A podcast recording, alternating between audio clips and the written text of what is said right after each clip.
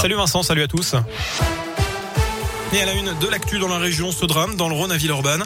Le corps d'une adolescente de 12 ans a été retrouvé sans vie hier dans un appartement du quartier Ferrandière. La victime avait disparu plus tôt dans la journée. Elle aurait été poignardée de plusieurs coups de couteau.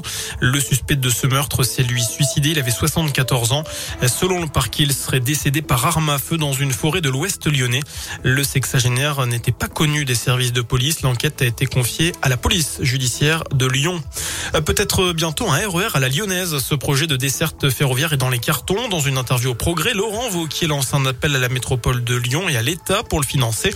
L'idée, c'est de connecter près d'un tiers de la région par ce RER, soit 3 millions d'habitants, par le train, le tram-train, un bus à haut niveau de service et le prolongement du tram T3, coût estimé entre 1,4 et 7 milliards d'euros. Et puis écran noir et page blanche, je vous parle à l'instant du Progrès. Nos confrères de ce média sont en grève. Ce jeudi, le SNJ, le syndicat national des journalistes, dénonce une dégradation des conditions de travail avec une charge de travail inappropriée, des effectifs en baisse et une organisation défaillante.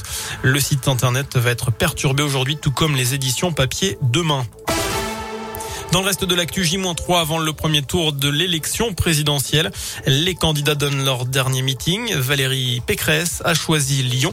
Elle sera à 19h au Matmut Stadium de Gerland. Notez également que de son côté, Éric Zemmour est à Paris, Marine Le Pen à Perpignan et Fabien Roussel à Lille, Philippe Poutou à Toulouse. En bref, une tempête balaye la France cet après-midi avec des vents violents jusqu'à 100 km/h sur l'ouest et la région centre.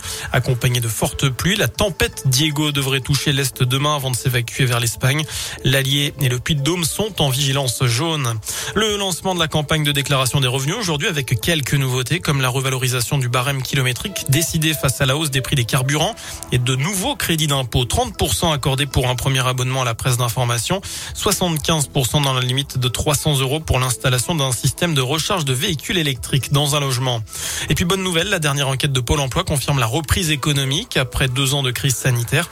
Les entreprises prévoient 360 000 recrutements, plus 12% par rapport à l'an dernier.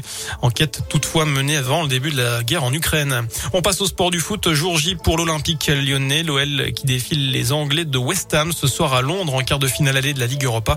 Le coup d'envoi à 21h. Enfin, Jordan Sarrou s'amuse avant le début de la Coupe du Monde. Le Monistrolien, champion du monde de VTT en 2020, a publié une vidéo en pleine préparation actuellement au Brésil.